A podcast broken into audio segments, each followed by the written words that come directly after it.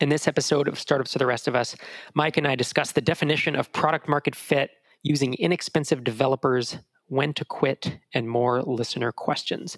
This is Startups for the Rest of Us, episode 409.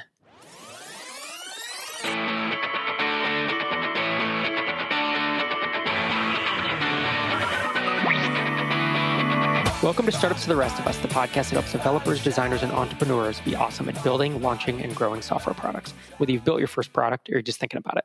I'm Rob. And I'm Mike. We're here to share our experiences to help you avoid the same mistakes we made. So, word this week, sir. Do you hear that? The silence behind you?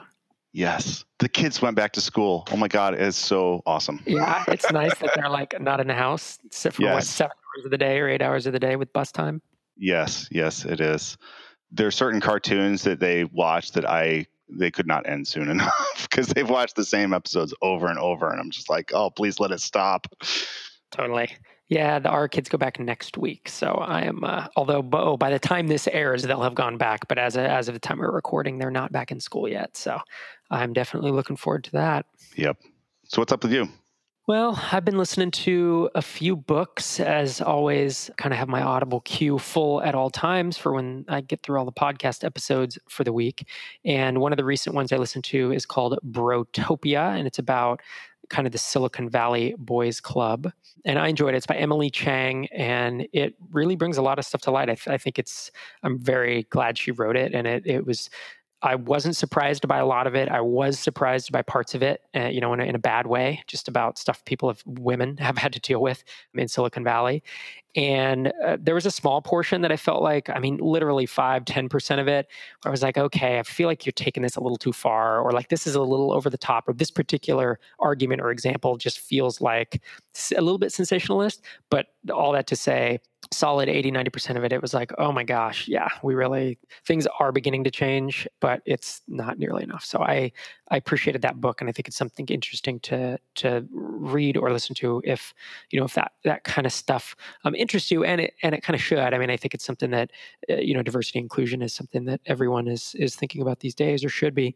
Another book that i listened to that I I didn't think I would like actually, but I'm a huge fan of Paul Simon and Simon and Garfunkel in particular. And there's a new biography of him called Paul Simon: The Life.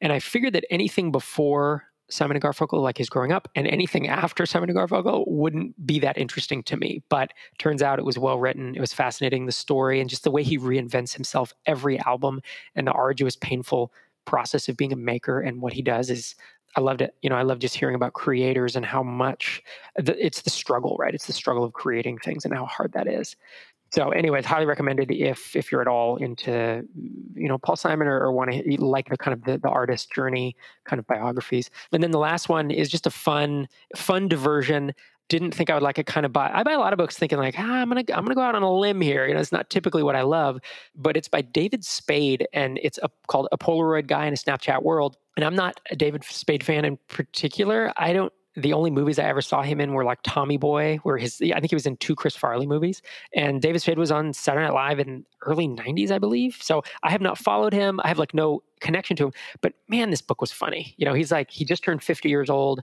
and he just talks about kind of being like you know, he's been on five television shows and 24 movies. And so he's like kind of a, you know, he's a, not kind of, he's a famous person and just talks about life in LA and Instagram. And he talks uh, just everything growing up and other things. And it's, it's funny. So I, I enjoy that if you're looking for kind of something off the beaten path. And, you know, it was a nice, it was something I could listen to that would take my mind off of, off of work, which is something you've talked about a lot, right? How you read fiction to kind of give your mind a rest from it.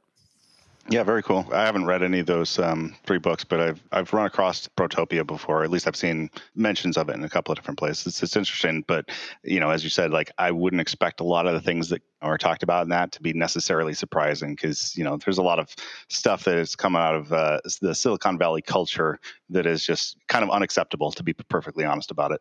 Yeah, it's pretty over the top at times. So, what are we talking about this week? This week, we are answering some listener questions. We have one question that we'll kick it off with. It's about using inexpensive developers.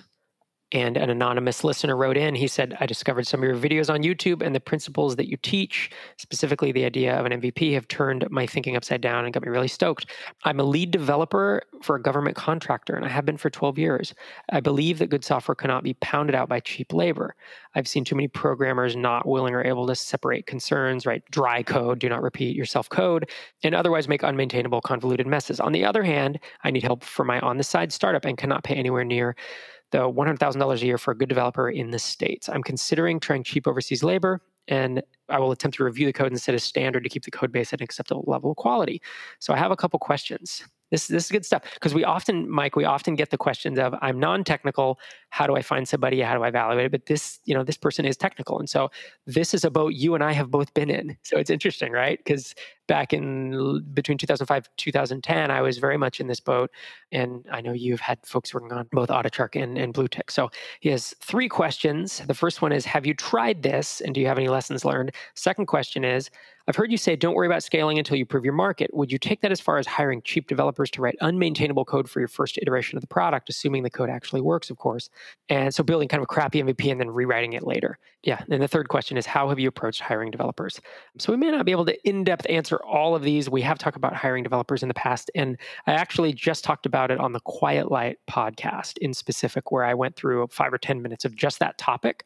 So maybe let's send people over there or they can search the back catalog because we have transcripts of every episode. If you go to startupsfortherestofus.com, type in hiring, you can grab some old episodes from iTunes and listen to that. So maybe we just tackle the first two in this episode. So the first one is Have we tried what he's suggesting, kind of hiring cheaper than $100,000 a year labor?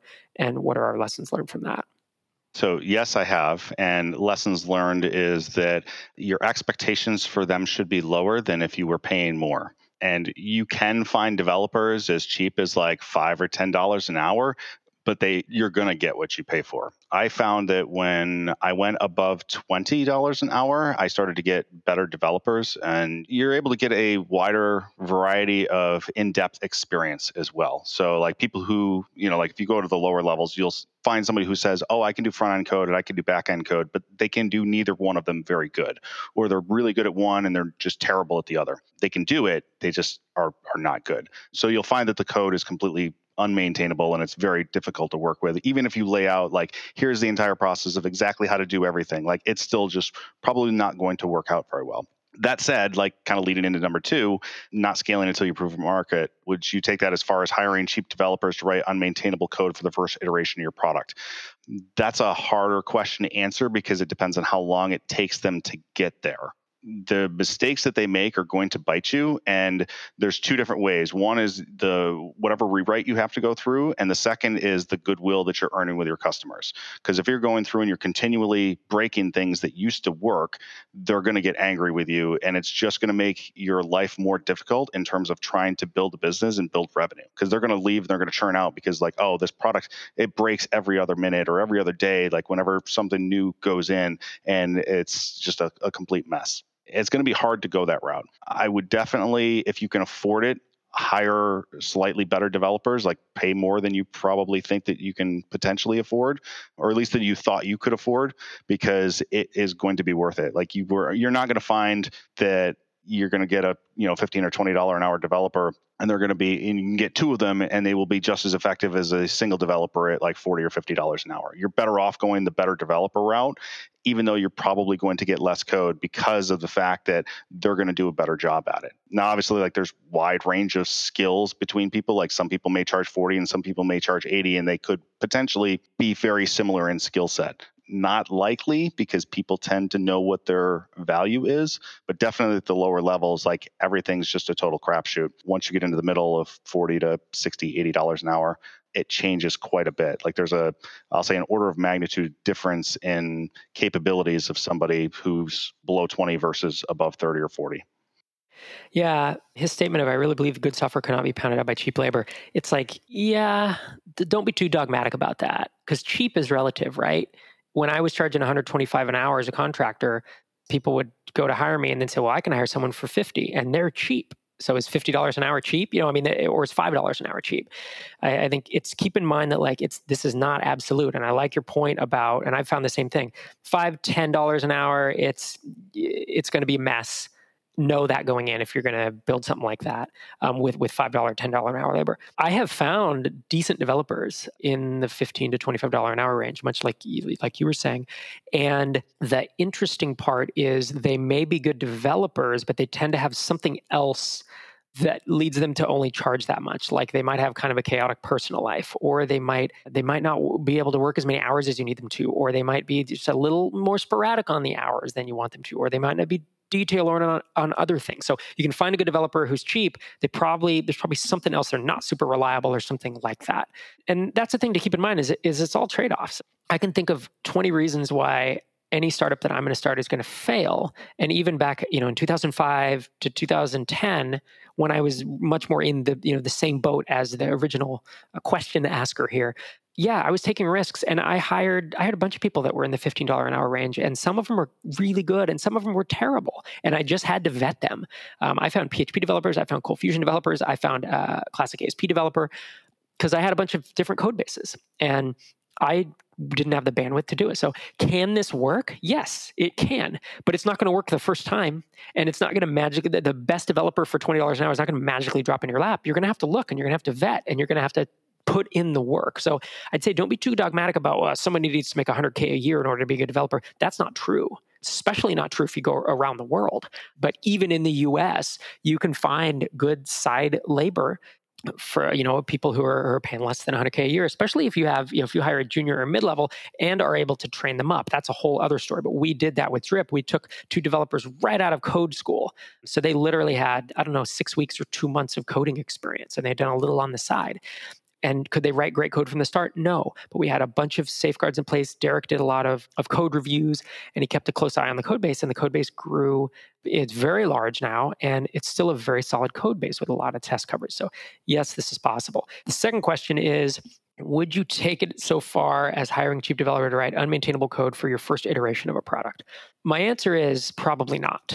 Personally, I wouldn't do that. I care too much about not having to rewrite the product because once you start getting momentum and you start getting a few K in MRR, the last thing I want to do is go back and then spend six months rewriting the thing. I've seen companies do it. It is agonizing. It is kills the founders, not literally, but it just it is so painful to do. And if I'm going to do it from the start, I would just tackle a smaller problem and I would, you know, try to tackle part of the MVP without software at all. You've heard us talk about this. Use Excel spreadsheets. Use email. Use, you know, there's a bunch of other interfaces. Use cheap kind of virtual assistants to do a bunch of grunt work. There are ways to do this without building software. As developers, we think software is the answer to everything, and in most cases, it is not. There are some when you need it to be. If you were building the next Google, yes, you need software, right? But I'd say in 80% of the, uh, the cases where someone says, I'm going to build my MVP, and they assume that means software, they're actually incorrect. And you can do a lot of things. You could sell a lot of people on an idea or on mockups or on the Excel email version of something without ever having to write a line of code.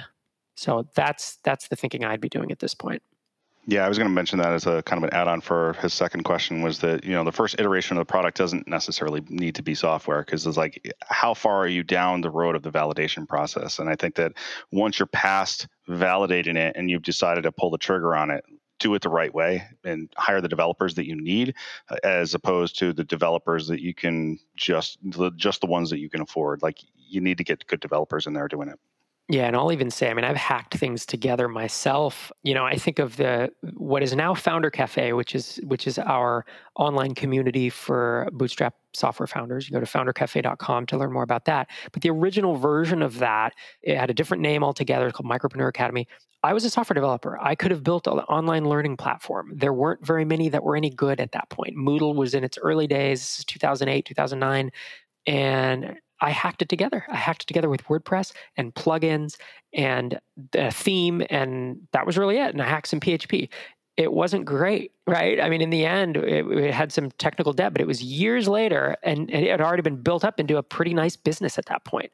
So I'm not saying I would build a SaaS app, build a SaaS app that way, but there are kind of workarounds that you can look at to to make that happen. So thanks for the question, anonymous. I hope that's helpful. Our next question comes from Dan at closersharing.com. He recorded an audio question, so he jumped to the front of a line. Now it's a it's a long question, but he gives a lot of background, and I appreciate because oftentimes people will send short questions, and then we have a lot of questions in our mind about well, they didn't give this detail or that. So it's a couple minutes here, but hang out, and then Mike and I will weigh in.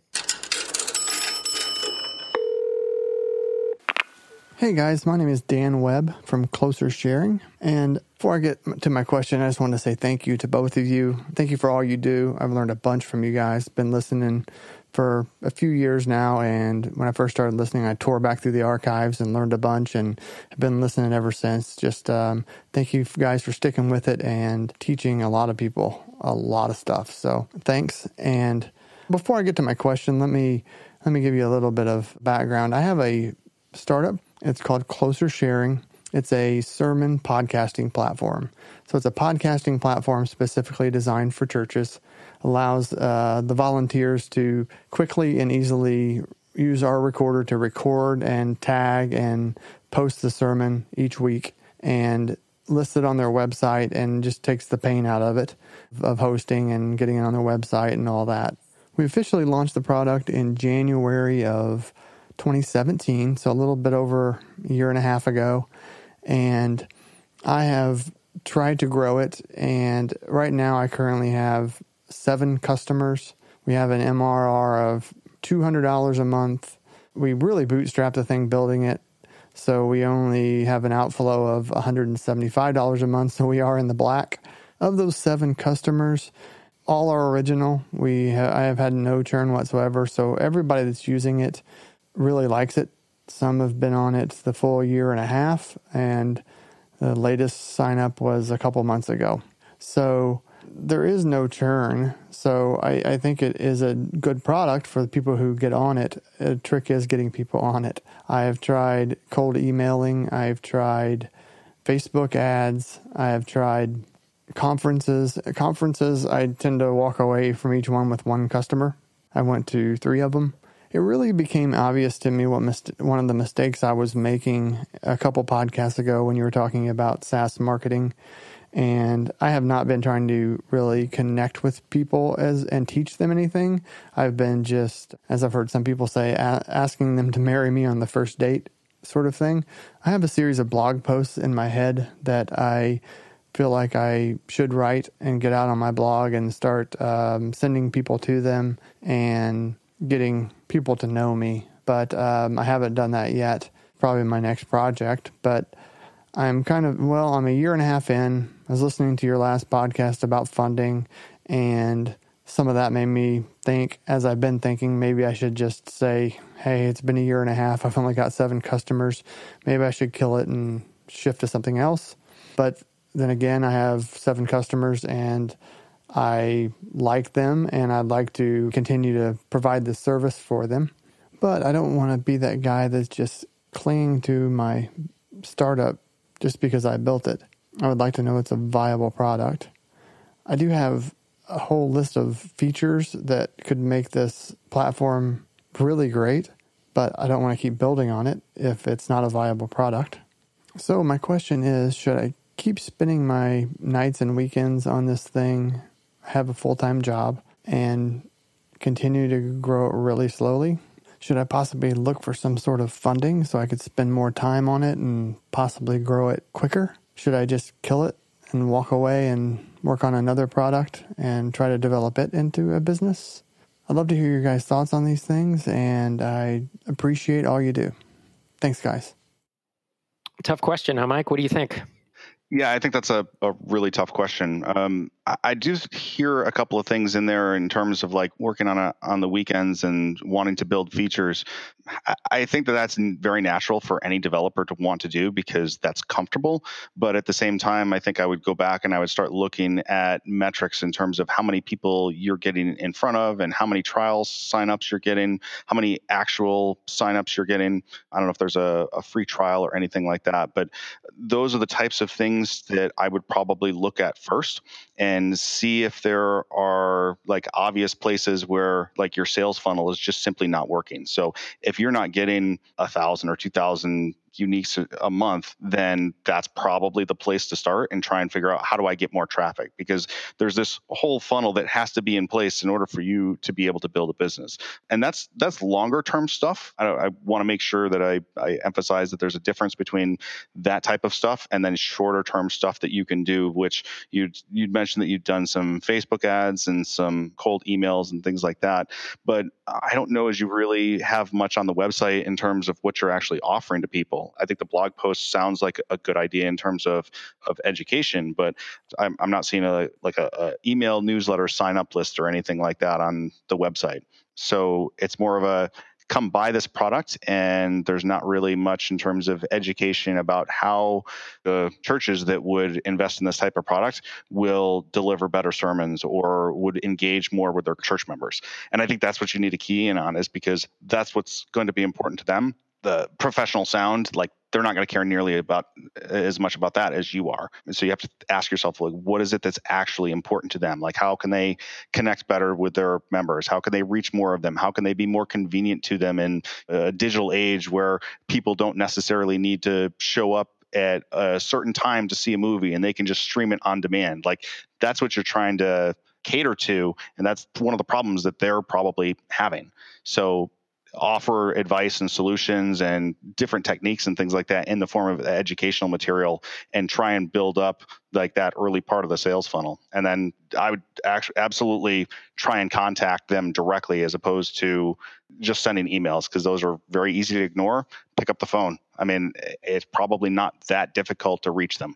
I would imagine that most of their phone numbers are are available. And if you've got people that you're cold emailing, you probably have a way to find out who they are and get a phone number for them and call them and ask them. Like just talk to them and say, like, what are your problems around this and around building a community? Because really, it seems to me like that's what your product is trying to do. And like how do you engage with them? And like getting information directly out of their mouths is going to be very helpful. And i wouldn't just call 5 or 10 i would call like 50 or 100 and put a line in the sand at some point in the future like you asked about whether or not you kill it what what is your line in the sand? Like how much more effort do you put into this and you know really put the pedal down to see what is going to work? How much effort can you justify putting into it?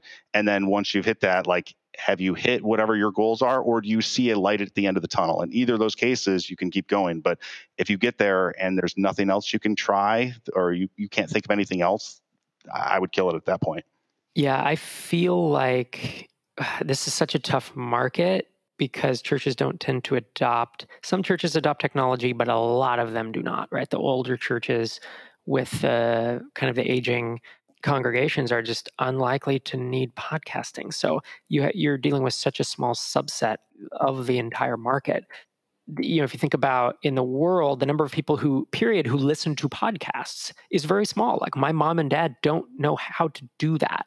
And so then if, you just break that down into a subset into a subset of like okay now it's churches and now it's churches who have people uh, maybe under age 40 or age 50 who know who also know how to use podcasts those are the only ones that have any type of need for this service. So it's just it's a very small market and it's a market where obviously in conversations i'm sure that, that he's learned that they are just not that interested in adopting it. So that's kind of the first problem. And this the second issue dan is you have a top of funnel problem it sounds like. I mean if you had a thousand or ten thousand unique visitors to your your website each month do you think you would convert them? I don't know but generating those visitors is going to be a re- really hard to do. And if you've been doing this for two years and only have seven customers that's a bad sign right? That's a sign that something's not resonating here. I think a big question i would ask myself is are you tired of working on this? Are you done yet? Or are you still excited to to you know invest time not even do you still believe it can work, but are you excited to get up and think about this problem and try to do it? I would stop building features altogether, right? You shouldn't be coding anything, which doesn't sound like you are. And if your biggest problem is it, it, sounds like might be driving traffic or maybe driving traffic hasn't worked at all and it's only been in-person conversations in which case ask yourself is a $29 a month product worth doing high touch sales for you know because for me it's it's not. It's going to grow very slowly. You need 100 $200 a month minimum minimum to make you know that, that kind of approach work. I really don't think funding will fix this. This is not a problem of i need money to scale or i need to put in more time to get to a point where this product is worthwhile. Seems like you have a worthwhile product already. You have a lot of cool features. More time to market what would you do? You know, it sounds like you have tried a bunch of stuff. I mean, you haven't tried everything. Maybe you didn't try enough of it, didn't have the budget. But I'm kind of cautiously skeptical that if you had a hundred grand in your bank account tomorrow and you could go full time on this for let's just say nine months and had some budget for stuff, I don't see this taking off like a rocket ship based on how you've described it. I think my biggest kind of piece of advice that just given what you've said and looking at the website, it seems like a pretty cool tool in all honesty. You, you know, you have features like automatic intros and outros, professional sound without the work, automatic feeds. Is there another vertical that could use this? Is it even should it be horizontal? You know, should it go across all all verticals basically you know should you not limit it to churches is, is what i'm saying right now you're marketing to churches is that too limiting and is there either another vertical that would have so much more uptake on this or just open it to everyone and then poof you know you become the how to start a podcast super fast service. And maybe you know people maybe it even make it a little cheaper but you, you sign up for six months or a year at a time and you pay up front i don't know if that's the direction but that's where i'd be looking. Are there already services that do that? Because at that point now you have if you could get into that space now you have uh, affiliate potential because you have people who teach other people how to podcast so would they potentially refer you for an affiliate commission and that's a that's a bigger space you know it's people trying to start their own podcast uh, or could you go after businesses or startups or whatever. Again, this is something I would either try to research, do some customer development, put some thinking into that because I feel like that's a space where there are more likely going to be folks who will actually adopt this and, you know, consider jumping on this on this train because it seems like you've built a decent piece of software at least from from the marketing side it looks looks pretty interesting and, and has some features I haven't seen elsewhere, but I don't know the competitive landscape. So that's something that that's probably where I would where I would look at or shut it down. You know, I mean that's that's the other option that I see. I always hate to make a recommendation like that because I feel like the founder knows better than anyone else. Um, they often need a sanity check, and that's where having a mastermind would help, right? Of people who've been along on the journey. But to hear a four minute voicemail and then make a recommendation that you should shut your product down, it's tough, right? It's tough for me to, to say that, but definitely I think that's a more viable option than trying to scale this up in the church space or uh, raising the funding. And our last question of the day came from Twitter. It came from, I don't know if you pronounce his name, Chelso or Kelso. And he said, regarding episode 406, what is your definition of product market fit? And I started typing and then thought, there's always so much nuance to a question like this, and Twitter is not the place to do this. This is either a blog post or it's a you know it's a conversation like this. And so I think product market fit is not a binary thing. I definitely think it's a continuum, and I think you kind of ease into it. There is a nice measure that Sean Ellis created. It's this survey you can send out that says, How would you feel if you could no longer use this product? You know, insert product name here. And the four options are very disappointed, somewhat disappointed, not disappointed, it isn't really that useful, or NA, I don't really use the product, or I no longer use the product. And if you get more than 40% who say they would be very disappointed, that is how Sean Ellis has defined product market fit. So I think that would be the most common definition. And I have run this exact survey on some of my products. And I know Hiten Shah has run this exact survey on not only his products, but a bunch of other products. Like he'll run it on on Google Analytics. He'll just ask a bunch of people, and I don't know if he uses Mechanical Turk or how he does that, but like Google Analytics definitely has product market fit, at least according to his um, a slide deck and some talking he's done. We will link to SlideShare, this Hiten Shah presentation, in the show notes so that you can take a look at, at the work he did. But that I'll leave it there, Mike, so you can weigh in. And then I have additional thoughts and kind of my own personal thoughts of when I saw like drip what it looked and felt like before product market fit as we were getting there. And then once we had it, kind of from my perspective, I, I do want to weigh in, but I don't want to sit here and monologue and not let you weigh in. Sure. So I think my uh, this is probably not going to be much different from some other people and what they would comment on it, but you'll know it when you see it. And uh, I know that's kind of a, a, hand wavy type of thing, but there's some people who will look at metrics, and so Sean Ellis has that product market fit survey, and if you know more than I think he said that 40 percent are I, I forget what the exact percentage was, but he said that if more than a certain percentage say that they are either somewhat disappointed or very disappointed that it would go away, then if 40 percent said they would be very disappointed if it went away, forty percent or more, then by his definition, you have product market fit.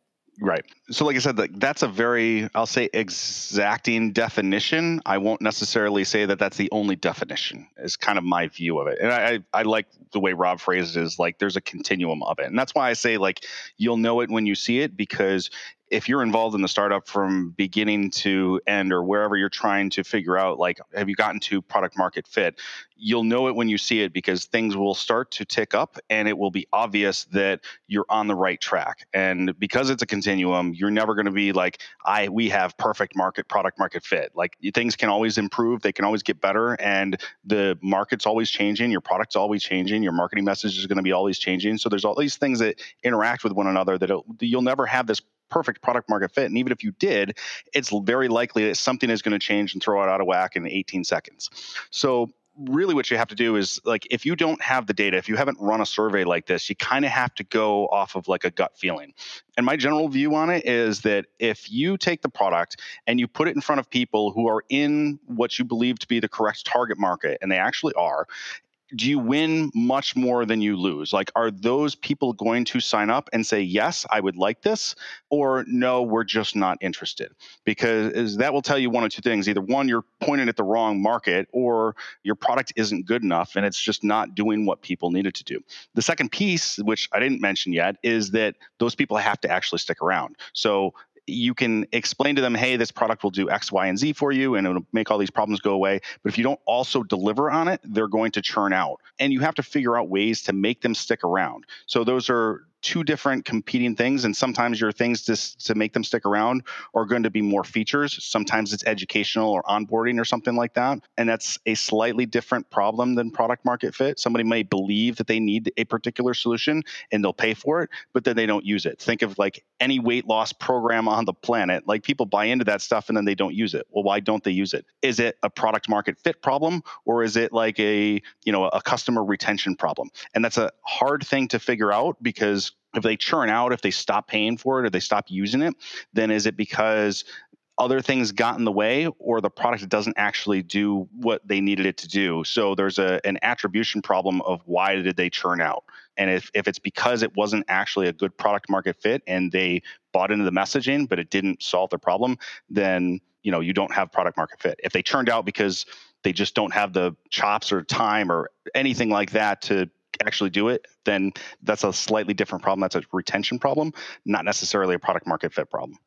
Yeah, and that's where I mean, this is why it's a good conversation to have because I think when I think about, I won't talk about weight loss stuff because I don't, I don't even know if product market fit applies to that in particular. But I, I mean, it it does, but I, I, don't think about it in terms of that. When I think of a SaaS app, a, a retention problem is a product market fit problem, in my opinion. That if someone's not getting onboarded, not using it, then the need isn't deep enough, and you haven't found that fit with the market. The the question that I ask, the way I frame it in my head, is have you built something people or businesses need? That's the question that I've asked. I think Paul Graham says, Have you built something people want? I think that's a great way to phrase it. Uh, but have you built something people or businesses need? Now, let's stick to businesses because we talk a lot about B2B SaaS here. If you built something people desperately need and they start using it, can you still fail or can you still grow slowly? Yes, I believe you can, even with product market fit, because if the market's too small and you top out, that's one way, right? If your market's only 10 grand a month, then you can own the whole market and really just top out very quickly, right? Or if your market is huge, but you can't reach them in a scalable fashion, that's a whole different problem than product market fit. I think there's you know being able to to build something that, that people need or businesses need and then there's the ability to reach them in a scalable way and get them onboarded in a way that doesn't kind of break the bank the the three questions i think about in order the first one you have to ask is is the problem, this before you've built anything, is the problem you're choosing to solve worth solving? I.e., is it much of a pain point for people? Okay. Then you're going to start building it or you're going to start validating it, uh, customer development, even before you, you build it. You need to find out are people willing to pay for a solution to this problem? right? Then you propose the solution, and that's where you hit that very first milestone is problem solution fit. You've proposed a solution to a problem. Does anyone care? Is it worth building at all? Are people willing to pay for that? And then product market fit is almost this it's kind of a twisted question or it's, it's, a weird way to think about it but it's like have you solved that problem well have you solved it better than the alternatives and does the problem is the problem worth solving? Are people willing to pay for it? You can build a good product but if you can't reach the people and get them to sign up you're gonna you're gonna really have a problem. And i almost feel like problem solution fit is one product market fit is the next and then there's this one market marketing fit. And i've just made that up today because i was thinking you know that describes not being able like you know can you reach your market is almost the question there. You've built a product. I remember when drip started to scale up. At first it was like people were churning. Churn was high. Trial to conversion rates were low and then they just flipped and like trial to conversion went up churn started plummeting and we started growing very quickly even with fewer trials than we'd had in previous months. That's when i knew we have product market fit or at least i thought. And sure enough i did that survey the very disappointed thing and we got i remember thinking it was going to be really high because everyone was row drip is so great and everyone's switching and blah blah blah and we got like 43 46% somewhere in there and i remember being disappointed by that because I thought, oh man, I thought more people would be very disappointed. But as it turns out, it's really hard to get above 40. And that's why Sean Ellis sets the bar where it is. I think one of the things that you explained probably a little bit better than I did because I didn't actually put like a label on it was that when I said if you put the product in front of people who are in the target market, basically that's bypassing the problem of the product market fit piece of it and trying to ascertain whether or not you have a problem solution fit. Because by doing that, you're making an assumption that you already have product market fit and you're able to get the right people there and if you don't have that if you if you get what you think are the right people and you put it in front of them and they don't buy, then you probably do not have that product market fit. So it's just kind of a, a little subtle thing that I, I, guess I talked about there, but I didn't really explain like that applied to the, the previous piece. And you're just you're trying to avoid the whole marketing side of things and just say like, are we actually solving the right problem for the people that we think need that? So anyway, I think that that will about wrap us up. So uh, Kelso, I hope that that was extremely helpful for you. If you have a question for us, you can call it into our voicemail number at 1-888-801-9690, or you can email it to us at questions at startupsfortherestofus.com. Our theme music is an excerpt from We're Out of Control by Moot, used under Creative Commons. Subscribe to us on iTunes by searching for startups and visit startupsfortherestofus.com for full transcript of each episode. Thanks for listening, and we'll see you next time.